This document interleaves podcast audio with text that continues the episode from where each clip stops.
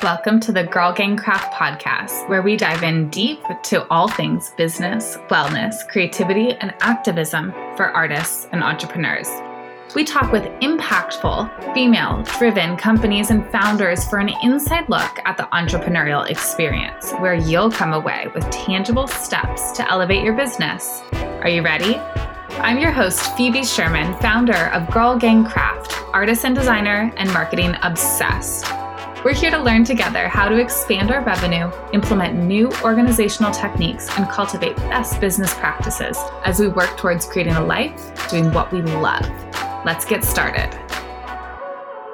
Calling all small business owners, creatives, artists, makers, coaches, and healers, we are looking for badass entrepreneurs who are ready to level up their biz game while making lasting connections. So, our Level Up Academy is a six week creative cohort for creatives and small business owners so, whether you're new to the small business game or a veteran, this course is designed to give you the tools you need to refine your business practice, create the life you want, and build relationships that you can lean on. So, really excited to offer Level Up again. Week one, we talk about audience, brand story, and elevator pitch. Week two, tools to get organized and mental health. I believe this is a very important part of your business journey. So we want to create tools for all sorts of things, right? Longevity, balance, optimizing, etc. Right? If you're if you're familiar with the podcast, you know that's something I really, really value. So, week three, brand identity and style guide. So, all about curating your brand. Week four, we'll talk about content categories and types of content. So, this is all about Instagram strategy. And yes, we will talk about reels as well and how they fit into your content categories. Some people call this pillars. Week five, we'll talk about email marketing. Week six, we'll talk about showing up, creating network, expansion, and partnerships. So, the first 10 signups get all six weeks of classes for 290 after that, enrollment goes up to 350 with the option to add on one-on-one coaching with me. So this is a fall exclusive. So we are no longer going to offer this twice a year. This will be offered once a year moving forward. It won't be available until next fall 2022, right? So if you've been feeling lost or unsure of how to scale your biz, Level Up Academy is for you. And we do have plans to about double this pricing for next year. So if this feels in alignment with you and this pricing feels good, then I would suggest hopping on now. We will have payment plans as well available. So stay tuned for that. Enrollment opens September 6th. But if you want to snag that early bird discount, you can join the waitlist so you can be the first to know about it at girlgangcraft.com slash level up. And then the first class actually meets that last week of September. So we'll meet Monday nights. And of course, if you can't make the live, we will have things recorded. You'll also get access to our Facebook group. So, yeah, that first week is September 27th and it goes for six weeks. So, that's that first Monday of November. This is, I feel very strongly about Level Up. This is a space that I love being in and our community members love being in. And it is truly a joy to watch your businesses flourish. We will continue to offer testimonial rates you can hear right from our community yourself, but check it out, girlgangcraft.com slash level up. Feel free to ask any questions to me directly. I hope to see you there. Hello, creatives. Welcome to Girl Gang Craft, the podcast. Super excited today for our guest. I've been sort of getting rid of me reading everyone's little bio, but since we have a copywriter as our guest on the podcast, I have to read her bio. It's a really a great example about how you guys can, you know, make your bio really represent who you are, what you do, and how you convey that message to the world. So we have Tarzan Kay on the podcast today. Tarzan Kay is a former copywriter for hire who specializes in emails that are fun to read and more addictive than Netflix. Her online courses teach how to write story based copy and make consistent sales from a small email list without using fear or FOMO. Her company's mission is to make high integrity marketing the new status quo for online business. In a previous life, Tarzan was a music major and once did a three year stint in law school in French. When T Boss isn't writing emails, you'll find her taking midday dunks in the ice bath or playing Billy Joel's greatest hits on the piano. Tarzan and her family live in Ontario, Canada. Welcome to the podcast, Tarzan. Thanks for reading that. I was like, what will this bio be? Because I update it periodically and I know this year there were a couple of podcasts that I heard it read and I was like, ooh, I don't like that. anyway, I realized I updated it and I was like patting myself on the back, like, good job, Tarzan. Yeah, like that's you. Excellent. I love it. So, music major, I mean, that's, you know, not scheduled to be talked about in our conversation, but you want to talk a little about music major in law school? well, yeah, definitely. Like, I did know since I was so young that I was going to be a writer and that was going to be my vocation. Like I have homework assignments from like when I was in grade 2. So that was always the goal, but at some point I you know got sidetracked and decided maybe I would be a musician. And I went to music school, studied jazz piano, which was awesome, but I realized that a I didn't really have the level of talent that I thought I did because I come from a small town and I, you know, I went to a high school with like 500 kids, so it was easy to be the best. And then when I was at music school, I was like, oh, I'm not the best at all. And also, I'm not the most dedicated. So I was trying to find a way to make money because I also was like internalizing my beliefs about what could be possible in a like a creative profession and decided that nothing was possible. So then I went to law school. And by three years into law school, I was so miserable. And I was like, well, these are not my people. I don't identify with these people. And these are, this is who are going to be my colleagues for the next, for my career. So it took me three years to figure out that it was not the best idea. And well, here we are. Eventually, I came back to writing and copywriting, and which I feel is incredibly creatively fulfilling. Even now, I am, you know, I'm the boss of the business. I have employees who do work much harder than I do. Maybe not. I work pretty hard, but I still hang on to that creative piece. I don't outsource much copywriting because it's just so like that is feels like it's part of my identity being a writer and actually doing that creative work. It's what I really love. So if I'm not doing that, why am I doing this? So, yeah. So, why copywriting that? Okay. So, I dropped out of law school. I went to Australia and I was at some point looking for a job and I saw the job ads in the job ads, like a part time position for a copywriter. And I was like, well, that has writer in it. That sounds like something I would enjoy. And by some miracle, I got the job, even though I had no experience. And the guy who hired me was a great guy. I wrote blogs and social media updates. I didn't actually enjoy it that much, mostly because I didn't know what I was doing and I didn't see it actually being very profitable for the company. Like we never had any engagement. It all felt very like canned. But I don't know. I also was like, oh, I'm getting paid to write. Like this is amazing. Didn't even occur to me how much better it was going to get so then when I came back to Canada, they kept me on as a freelancer. And I just was like, oh, okay, so this, I could be a freelancer. Maybe that could be what I do. And I sort of dabbled in freelancing for a few years. I never, you know, I didn't have like a mortgage or children or anything like that. So I was like making enough money to get by, which was not very much. And I didn't have much of a career. But finally, then I did have a child. And when my child was one year old, I was like, okay, now I actually need to seriously make money. And my partner really wanted to stay home with our son. So I became a full time business owner and was like, okay, I'll, I, now I have to make it happen. And I rented an office and I would go there every day and like freaking figure it out. And here we are. That was about six years ago. Okay. So who were you writing for initially then? In my freelance days, I was like literally would apply for anything and write for whoever would have me and that didn't go so well it didn't wasn't especially profitable and i didn't have much expertise when i started my business i immediately started taking online courses which have been enormously helpful for my career like wow that was like the missing piece i can't believe i didn't think to like educate myself like when i look back on all the layers of privilege that I was not even aware of. That I was like, and I'm a copywriter, pay me $50 an hour.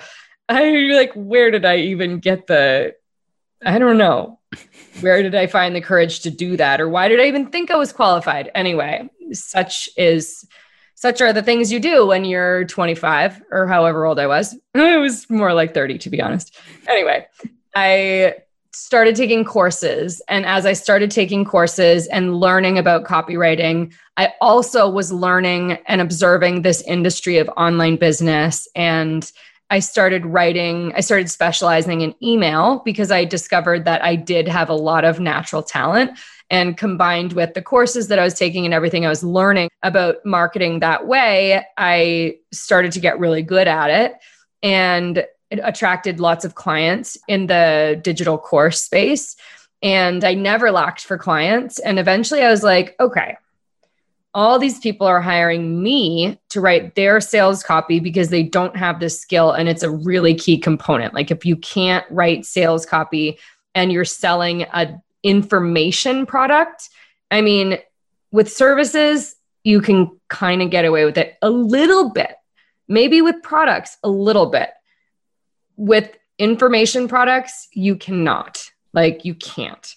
I would argue that copywriting skills are important no matter what type of business you have. And I, I think any business owner would probably agree with that. Can I you just define what did you say? What information oh, product? Oh, an information product, audience? like a course or you know some sort of PDF or like any sort of any sort of information that's packaged in a digital way, whether it's videos, audios, those sorts of things. Make sense? Yeah, thank you. Okay. So I was seeing so many people trying to build these businesses in the online course space and was like, well, wait, I have the skill. I should probably use this for myself. And that was when I began, I started the course based side of my business. And it took a few years, took like probably two years to transition from being fully a service based business to being fully a digital product based business. And so, what does your business look like today? So, right now, I have pared down my business considerably. I have two programs. Our signature program is called Email Stars, and it teaches email marketing. It's for service based businesses and digital course creators. And that one we open twice a year and it's live and it comes with like a ton of support. And that is our that's our big thing. And we also have something brand new, which is a copywriting program. It's called Copy Caboose. And I created this program after almost going through a personal crisis of like seeing the destruction in the online business space and how much how sales tactics are used and abused and how persuasion is often used to shut down critical thinking and cause people to buy things that they're not that is actually not in their best interest so I really wanted to stop doing those things, stop teaching people to do those things, and give them a way to use to use these sales strategies in a way that feels that aligns with their own personal ethics. So that was the creation of Copy Caboose. So those are our two big things. And I've done a lot over the years. I used to have a mastermind program that I no longer have because it's not something that I feel nourishes me personally. I love being a part of a mastermind, but running one I don't love. And I also used to do a lot of affiliate promotions, but that I also dropped because just didn't feel in alignment. It felt like and my subscribers also sometimes complained that they were just seeing too many offers so I have dialed back my offers a lot and also sacrificed a ton of revenue cutting things out. But I sort of this year really turned a corner and started thinking more about like the company mission and how I can be a leader in this space, and especially in terms of marketing that is like justice oriented. Okay, so I want to return back to the bro marketing, FOMO, anti racist work in a 2nd mm. But I also think this idea of paring down is so interesting and it's something that I have watched you do. And do you want to talk about how so you've talked about how you were making a lot of revenue at one point and you had some experience with psychedelics that helped you mm-hmm. realize your purpose and helped you pare down things. And i would love to hear more about that.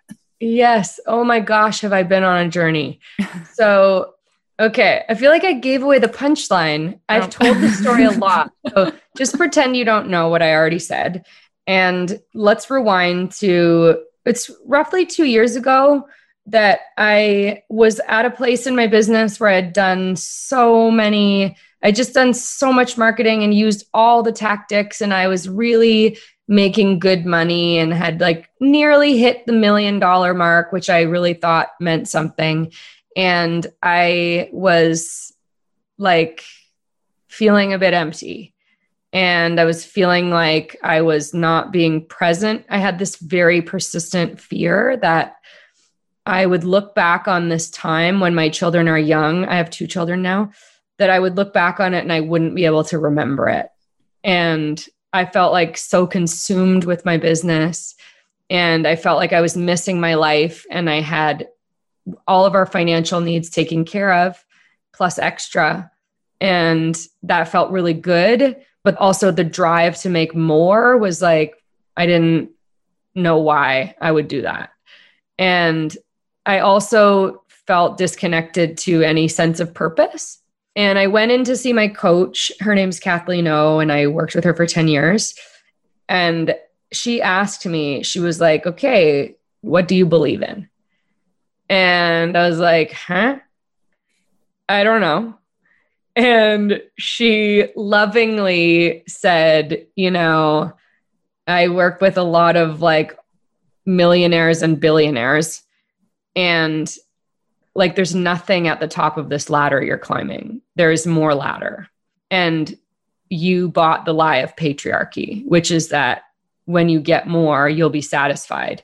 And if you continue to get more you'll feel more satisfied.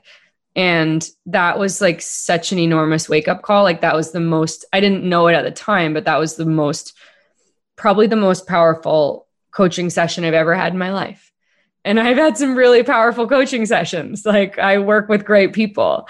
And so it was shortly after that that I started working with psychedelics. And that, like, starting with a guided journey with my coach. And that just opened up so many whole new worlds for me. And I started to see something in that first trip. I connected to my purpose and I saw that it is my work here to be a storyteller and to connect people through stories because our stories are how we get through the hard parts of life. And I also saw that I had been doing that and that I would develop that. And also that could play out in a lot of different ways. Like that didn't mean I had to let go of my whole business and like teach storytelling or write books or anything like that. This was the beginning, like the very beginning. And I spent a lot of time unpacking the lessons of that journey and have continued to work with psychedelics. Like that was January 2020. So let's say 18 months ago. And I definitely treat the medicine like medicine. And I take time to integrate the lessons. And I would say, I can't remember, like, I could trace back every journey that I have done and tell you precisely, like, this is what the lesson was, and this is what I did after. And it's like been life changing. I also microdose between journeys, which to me seems to like help me put all the puzzle pieces together that come through in the journey. And so there's like the individual lessons that I have gotten from any journey that I've done, but there's also just like anyone who's been following along in my business for the last eight, like since January 2020, has been a witness to a profound shift in the way that I do business. And it didn't all happen at once. Like last year, I still had a lot of offers. I still used like all the marketing tactics I knew about. And I like slowly had to like come into like, what is my purpose? How is that playing out in my work? And what do I need to change about my business in order to be fully living my mission? And that's like such high level work. And I, I am a business. So it, it doesn't like, I'm not a solopreneur who could like flip a switch overnight and be like, this is the business I have now. Like, we have to, I have salaries to pay and also a team whose opinion I have deep respect for. So we make decisions together. And honestly, like, we're, in a good place a year later since well no we're 18 months out from that if we're it depends where you start right who knows this journey's been going on forever but it does feel like the last 18 months of my life have been incredibly important i think we're in a good place. Like we definitely have proven the model that you can do marketing in a different way and it can still be highly profitable. It can still provide like so much support for me as the owner provide good jobs for people.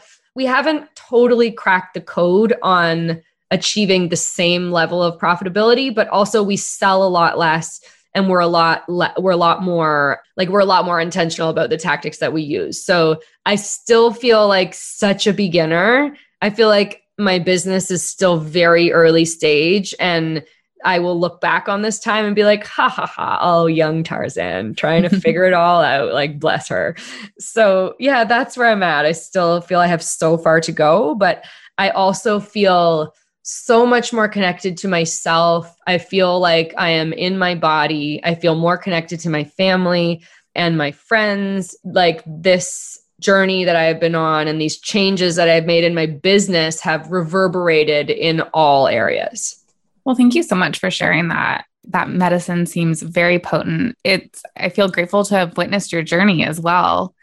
I think, you know, a lot of our community isn't maybe at that revenue level that mm-hmm. you're talking about, but I think what's something that has been going on in our community and I also feel deeply is this burnout thing, mm. this like doing too much, this hustle mentality, this hamster wheel, whatever, offering all the programs every month, offering a new program. A lot of our community is makers. So they're doing all these events again, right? A lot of our community mm. lost all their events, right? From COVID, lost maybe those wholesale models because retail wasn't open. And so it's interesting to think about the burnout and think about dropping things. Yeah. And, you know, there's two sort of sides to that coin, right? Dropping things when you have sort of the revenue built up and also dropping things when maybe that revenue is not there. Mm-hmm. And how do you sort of prioritize your, you know, your purpose, your family, mm-hmm. yourself, whatever is important to you it's scary. It's scary to drop things, especially when there's yeah. money attached to it. So how did you sort of start to like make those decisions about what to drop? Yeah, oh my gosh. I think I first think I'm glad you brought this up because I I recognize like I have an enormous amount of privilege in that I have enough money in the bank, like the business, not me personally. The business has enough money in the bank to take care of itself and do these experiments. And it almost feels like I owe it to all those people who paid me that money to freaking figure this out. So that is a privilege. I also think it's important to acknowledge like when you are starting a business, like that is entrepreneurship. Like you have to wear a million hats and do a million different things. And it won't always be that way. But part of it is like I could have said to you, like, I don't hustle. I've always worked four days a week. But the truth is, like, you can hustle when you're not at your desk. Like, I was so, like, I just never stopped thinking about my business 24 7. And that's what burned me out. Like, did I need to be thinking about it from five o'clock, like from 5 p.m. to the next morning when I went back to work? I probably didn't. And at the same time, I'm like, what also, that level of obsession served the business like it did and i think it's important to know that there are seasons of being in business and right now I'm in such a good season. Like we worked our buns off this year to create so many like create a whole new program, also revamp a lot of my existing program to make sure it was in alignment with our core values as a company. We worked so hard and this summer I'm totally coasting. I'm enjoying having a lighter workload, I'm working fewer hours, like it feels really good. And there'll be another season where I work really hard. So I think that is important to acknowledge, first of all, if you're feeling burnt out, like you're in a season right now. But in general, I think the assumption of like, oh, I have to work this hard. I have to do all these, uh, like, because I'm startup and I don't have much money, I have to create all these offers and be doing a thing every month. The assumption there is that the more offers you create, the more sales you're going to get. And that may be true, but it also may not be true. Like, I know, you know, with our two offers, like, we probably should like we do talk about this like we need to diversify. We do need to have more offers.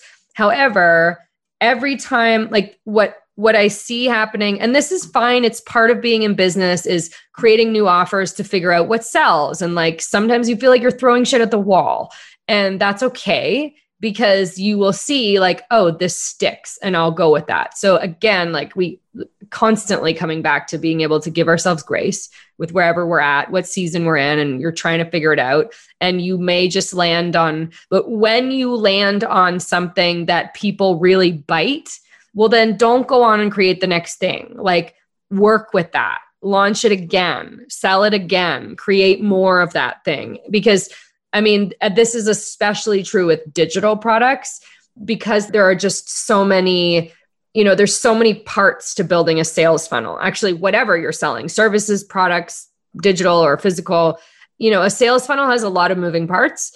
And if you just slap something together every time like you're never going to be optimizing it and you're never going to like it's hard to grow beyond whatever those initial sales were that you made. So that is something that we've really leaned into this year, like just really focusing on the products that we have and giving them all of our attention. And then we'll move on to creating the next thing. Okay. Thank you for that.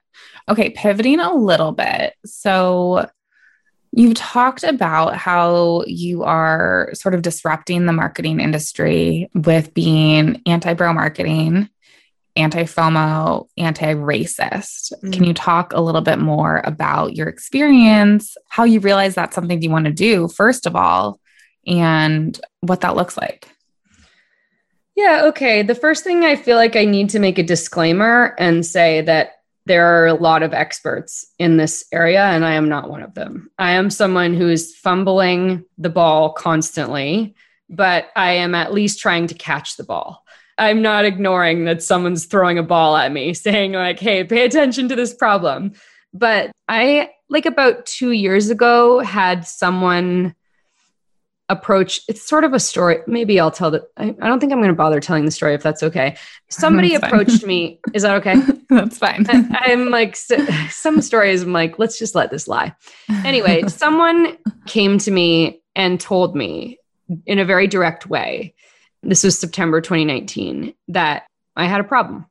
And it was after an event that I hosted, and she was very specific about all the ways that my racism that I wasn't aware of showed up at that event and what that felt like for her as a brown woman. And she, like, bless this woman. I'll be so grateful to her for the rest of my life she was very concise and she wasn't even i mean she had every right to be emotional about it but she you know took her time making an explanation of all the things that were problematic. And i read that email and my heart dropped out of my butt. And i was like oh fuck. I have a this is a very serious problem that i like it was like it's hard to know to just all of the sudden, all at once, like see all these levels of unconscious bias that suddenly becomes conscious and to know that like it's been there all along and I've been operating with all these biases and harming people and not knowing it and also like there's just so many feelings that came up like grief and anger. Like I did not choose to be indoctrinated in this way, but here we are. I am, and I benefit. So that journey of figuring out what does it mean to be anti-racist and what would that look like in my business started for me in September 2019 and I was sort of coasting along in my anti-racism work and really you know making progress and also every all every bit of progress felt like a million steps backwards. And then last summer like with the murder of George Floyd and everybody sort of all waking up at once that was like a really deep growth moment for me to watch the whole industry waking up and seeing like oh it's not just me. And look how it's playing out in all of these other businesses. Like this is everywhere all around me and I, am like steeped in white supremacy in every moment that i spend in this online business scene and i don't want to be. And that so i'm grateful for how much like all the voices who spoke up during that time and i learned so much more. And it was around that time that I started to see through the work of Kelly Diels her how much these marketing tactics fall heaviest on the most marginalized people in my audience and how I because of my programming tend to assume that everyone has the same level of access that I do. And you know some beliefs that are very entrenched in the online marketing space is oh, what is the word? There's a really good word to describe this. Meritocracy meaning if you put in everybody who puts in a certain amount of input will get the same output. And i had really been operating on that and you know thinking about everything as like a mindset issue if someone didn't get results. And I started to back up and like look at, okay, what is this industry? Like, why do people talk about these things like imposter syndrome and money blocks and all these things? And like, I started to see how all this like new agey language sort of paints over like real systemic issues. So that started me down a path of exploring what it would look like if, like, what does it what are the implications of using persuasion strategies? The persuasion strategies that i have been studying since the beginning of my career like using scarcity urgency liking authority social proof all those things. Taking a closer look at what i had considered to be the standard way of doing business and seeing like well is this okay? What is my level of responsibility if i put countdown timers a big red countdown timer and get somebody to make a $2,000, or in my case, I mean, email stars is $1,500. It's currently the most expensive thing we sell. And I'm like, force a decision on that. Like, what if that's not a good decision for that person? And honestly, so many people came out of the woodwork to tell me that they bought, and they were kind. Like, I have such an incredible list of email subscribers they are they teach me so many lessons. Like wow i'm grateful. And a lot of people came out of the woodwork and were like yeah you're right tarzan. I love you. And also i bought this product from you because i saw this countdown timer or i wanted to get this bonus and then i never opened it.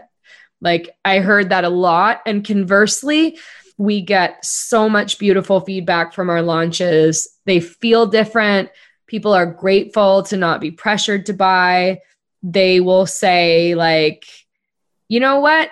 The timing isn't right for me, but I'm really looking forward to getting this program. And thank you so much for not making me feel bad about that. And I'm like, oh, that's what I've been doing for the last five years, like making people feel bad about themselves if they don't buy a product. And this needs to stop. And that is a, like, I want to be a part of that solution. So, what are subtle ways that you have changed your actual languaging or format of these well, things? for one thing, we're much more intentional about countdown timers. We do use them. We they're much smaller and we use countdown timers throughout the launch instead of just to create urgency at the end. So, if we're enrolling email stars and it's open for 8 days, we will have a countdown timer right at the beginning. So, you visit the page and you know that you have 8 days to decide We also took out all of our expiring bonuses. So you will never get an email. Well, you wouldn't have. I'm like, nothing is set in stone for me. Like, I do what feels right based on what I know and what feels good in the moment that I do it. So, this isn't to say these are the rules for everyone or that I will do this forever, but this felt good now in our last promotion. So we didn't do any expiring bonuses. You could opt, like, you could click a link. We do lots of really incredible things with email. And one of the fun things we did this year was like, if you want to see countdown timers, just hit this button. And then you would see countdown timers in all the future emails if you wanted to. We also removed the markup on our payment plans. We don't do that we offered an extended payment plan, a 12 month. We so your payment plan is the same price as this if you buy it. exactly. Yeah. So let's say okay instead of normally we would have $1500 or six payments of 275 which works out to about i don't know 15 to 20% more. Now it's just like $1500 or six payments of 250 so it's exactly the same. And we don't even offer incentives for people to pay in full. That again is something i don't we we might do again but i just never want to like and this is people told us this verbatim like they felt like they were being punished like it's a poor tax not being able to pay in full. They also don't get some special thing. So that felt really good with the new bonus strategy. We don't do charm pricing anymore. It's 1500 it's not 1497 there's just a lot of small tweaks that charm might even on i've never own, heard that charm pricing before. Charm pricing yeah. Interesting. Okay. yeah.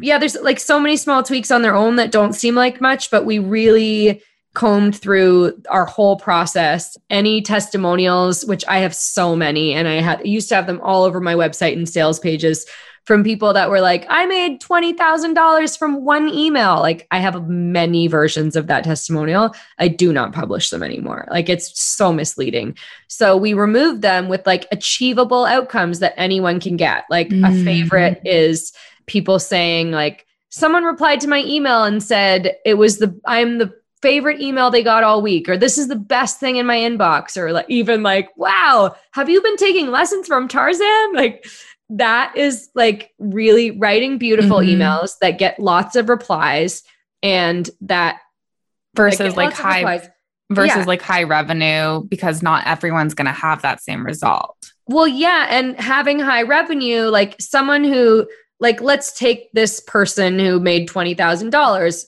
she or he or they like probably has done many promotions before that. They're probably capitalizing on previous promotions and credibility that they have built. They probably have a decent sized email list. Like there's all these things that that person would have had to do to get that result. So eh, like there's yeah. just like too much.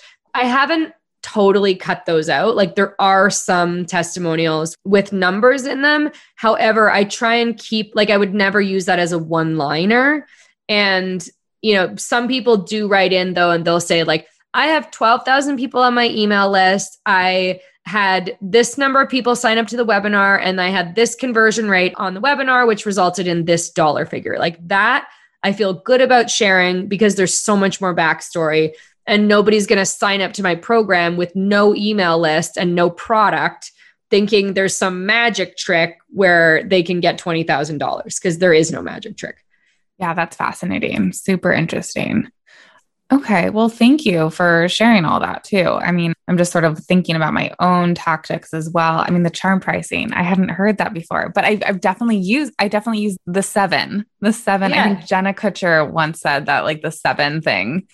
And it really stuck with me for some reason. I mean, I love the seven. I love the number seven. I wanted, I want to do that. And actually, yeah. that's new for us. Like we just did that with email stars we'll probably do it with our other program copy caboose which opens in september. It's probably open right now while your listeners are listening.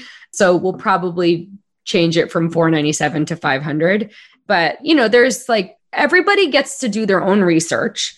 And the thing about ethics is like there's no bible of ethics that says do this don't do that. Like businesses are complex. Like once again it is a privilege for me to not do the bonus thing.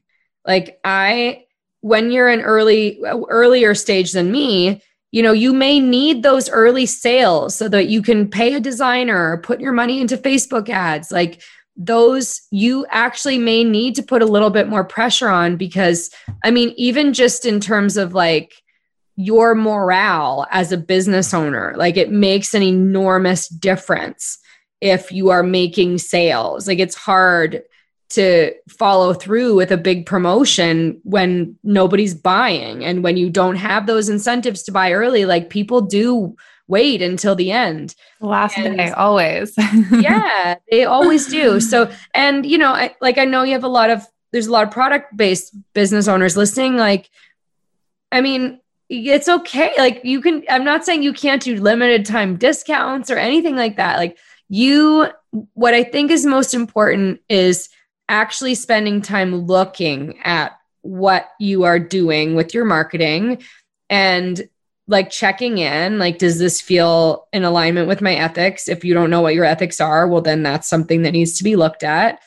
And proceeding according to what feels right for your business. And nobody can just hand you that. Like that is deep work and it has to be looked at. Another the other side of that is to listen to your customers. Like i you know, if I had a nickel for like every complaint that I ever heard in my early days of business and wrote it off as people being bitchy or people having money mindset problems because they didn't want to use a certain sales tactic. Like now I just listen better. And the more I listen, the more I learn. And your subscribers will tell you, like, it, or your customers will tell you if they don't like something. And when they go out of their way to tell you they don't like something you're doing and why, like listen to them. You may not agree, and that's okay, but take the time to listen to them and check in and figure out do I agree or do I not?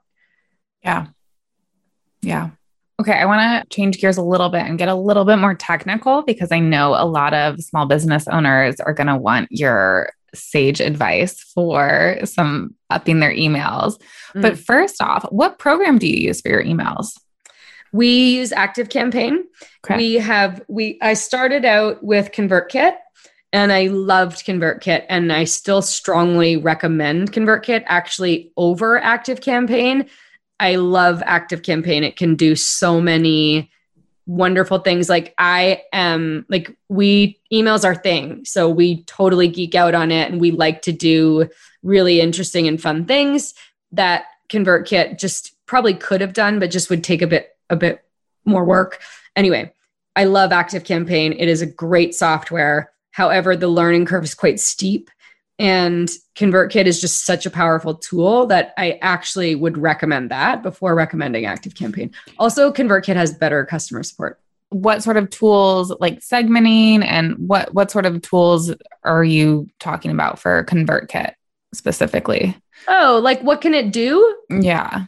Oh, well, I mean, even just keeping your customers organized based on what products they bought, what have they been through a welcome sequence, have you promoted something? Did they click on it? Like an email service provider can give you so much information, which you can either choose to use or you can just use that. Like also, it doesn't have to like for most people what will make the biggest difference in their email marketing is actually just consistently showing up like it doesn't like you can get one day you'll be ready to make it more complex than that but if you're not there yet that is step one is consistently like weekly or bi-weekly emailing your list and telling them you know sharing industry news what you're all about do you have something for sale those sorts of things totally we use Flodesk and i know a lot of our listeners do because it's a very simple platform and it's very mm-hmm. affordable at $19 a month right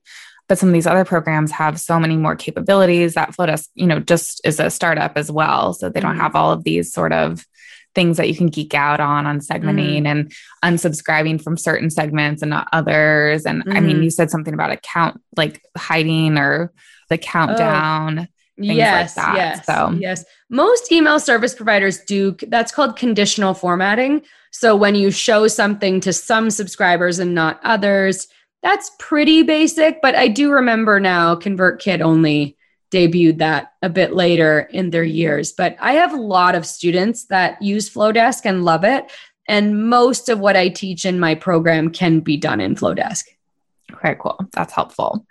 So, you know, what are a couple tips? You said showing up. So, what are a couple tips for small businesses who are trying to grow their list and trying to, let's say, maybe make their list a habit, make their list they actually something they mm. do? What is some advice about that? Okay, well, I feel like I need to come clean and say list building is a real struggle for me. It's a big struggle. And in fact, right now, lead generation is the number one biggest problem that I need to solve in my business. So I'm not an expert. I run, I spend a lot of money on ads, growing my email list through Facebook and Instagram ads. So, but what has worked for me in the past, growing my email list in terms of growing having like qualified subscribers who stick with me in the long term. What's worked for me the most is speaking on stages and podcasts and teaching in small groups. And I think, I mean, for a service based business or even for your makers and product based businesses who are listening, that is basically you actually have a great opportunity to just because you're showing up in front of people all the time at trade shows. Like get like build your email list that way and offer them something just like we offer free digital things like offer them something. And it could be a digital thing it could be a physical thing i don't know. It could be a button it could be something cheap. Like if you consider like i pay three dollars per lead at minimum and sometimes up to 10 through facebook ads so like what are you willing to spend to acquire an email subscriber like 25 cents like that's money well spent. Like a lot of every successful business owner I know would would love to get a new email subscriber for 25 cents. That's like a dream scenario. And makers, you're crafty, so you can think of something cool. Stickers um, are great. Stickers, stickers are another cheap one. there you go. Yes, stickers probably cost two cents. So that's a great one. And in terms of nurturing, like creating that habit, creating the habit is the most important thing. And I would recommend putting it on a schedule. Like if for in my case, I email my list twice a week on Tuesdays and Fridays. Monday is my writing day. So I don't normally take very many appointments, usually none at all on Mondays. And I do my writing. And when I first started out, I had an hour blocked off in my calendar every Friday to write my email newsletter. So just carving out that time like it's not going to happen on its own. It can be hard. Like if you don't do a lot of writing to actually get that newsletter written can be a bit laborious. So like you're not just going to suddenly think about it and feel like doing it. So let's just own that and decide when are you writing it and when is it going out. That's the first thing. And in terms of the content, I think the most important thing I want people to know is it gets a lot easier the more experienced you get. So, like, don't worry too much if your emails are not amazing at the beginning. Like, nobody is a nobody rides a bike perfectly like the first time they get on the saddle. It's okay. You're not every email has to be spectacular. So creating like and and this comes back to creating the habit. Like the more consistently you write them, the better you're going to get and you can share things like what products you're working on. Like if you're a product based business i think it's really fun to see behind the scenes of what your shop looks like or when you're making things to share like you know little how to's or you know share pictures. Although don't use more than 40% images because that can put you in a spam trap you know, just share like what's happening in the industry. What are you up to? You don't always have to have a link or be telling them about an event or a show or something. You can just email them to email them and share your process or whatever you're working on. So give yourself some permission to just sort of play with that and see what comes up. I love that. I mean, I think you sort of answered my next question a little bit, which is that I was going to go into is that your emails are so personal. You tell stories about your life. Today's email not at the time of the re- recording, was about your photo shoot. And just that story is so great. And so I think my question is, you know, someone who maybe has a brand that's not so that's not so focused on themselves versus someone who has a personal brand, like how do you sort of make that distinction? Like for instance, Amanda from GGC is writing our emails. So it doesn't quite make sense for her to tell a personal story about my day. Maybe it makes sense for her to tell a personal story about her day or really sort of announce things that are happening in the company. I don't know. I'm not sure yeah, my question my, is. my emails are like very narrative style, and that's me like leaning into that my storyteller side. But that is not the best option for most people. Like we are wired for stories. So sharing stories is important, and not all stories have to be told in the first person. Amanda could be telling like a company story, could be telling a story about something that's going on behind the scenes. Like people love stories. Like we're all we like I mean it's summer here so I don't want to do this right now but you know in the winter I basically just want to binge watch Netflix all day long every day. I love stories. I want to know the end. I, I like I like a good hook. So that and any business can tell stories. Like they don't have to be first person stories. They can be stories of what's happening in the office. They can be stories about things that are happening in the industry. They can be a client story. Like some, I'm sure you have a million trade show stories from your students. Like those are great sharing. They probably come with great pictures. So, but that's just one type of email. Like a lot of people write emails that are more about their products. That's also a great, like, especially if you're a product based business, like that product based emails are so different. They have way more images. They often will feature like some sort of discount. Like if a product based business link, like I don't want a product based business to link me to a blog post like no show me your products like tell me what i should buy this month like what's coming up for next month so, like, I am a personal brand, and oftentimes I wish I wasn't because it means I'm a major bottleneck in my company. But I do, it does, it also means I get to do the thing I love to do, which is write and tell stories. And that's mo- not most people's goal when it comes to email marketing. I think it's important to give yourself that permission if it feels right to share things that are personal and that you feel most passionate about. But that is uh, just being clear, that is not a requirement for successful email marketing. Okay, that's very helpful. Yeah. yeah. It's amazing that you have someone on your team that can write those emails for you. And for business owners who are in that position, like I would 100% lean into that, hand it off to someone else. That person, like when I used to do this for clients, I would just go and talk to that business owner and pull the stories out of them and then tell them in their name. So this is mm-hmm. not that different. I love that. Okay, well, Tarzan, this has been an absolute pleasure talking to you. Thank you so much. Oh, thank you for having me. It is, yeah. thank you for asking and giving me a platform to tell my stories. I tell them in my email newsletters two days a week. And the best place to get on my email list is tarzankay.com slash email there are, if you're listening in September, we're sort of moving past the freebie model because I really want people to join my email list to get the emails. Like a freebie's fine, but if you want to be entertained by stories that are heartfelt and funny, there's a lot of that. And also just a lot of very raw and transparent behind the scenes of what it takes to have a business like mine. We will put that link in the show notes and also attach your Instagram. What is your Instagram handle, just in case people Tarzan, are listening that way? My Instagram handle is Tarzan underscore K, and I do stories almost daily. And that is my preferred social platform. So if you DM my account, you actually will be talking to, usually to me, sometimes to my team, but mostly me. Yeah, I love that. Well, thank you so much, Tarzan. Thank you for having me. Bye-bye. Bye. Thank you so much for listening to the Girl Gang Craft podcast. Head to girlgangcraft.com slash podcast for show notes and more. See you next time.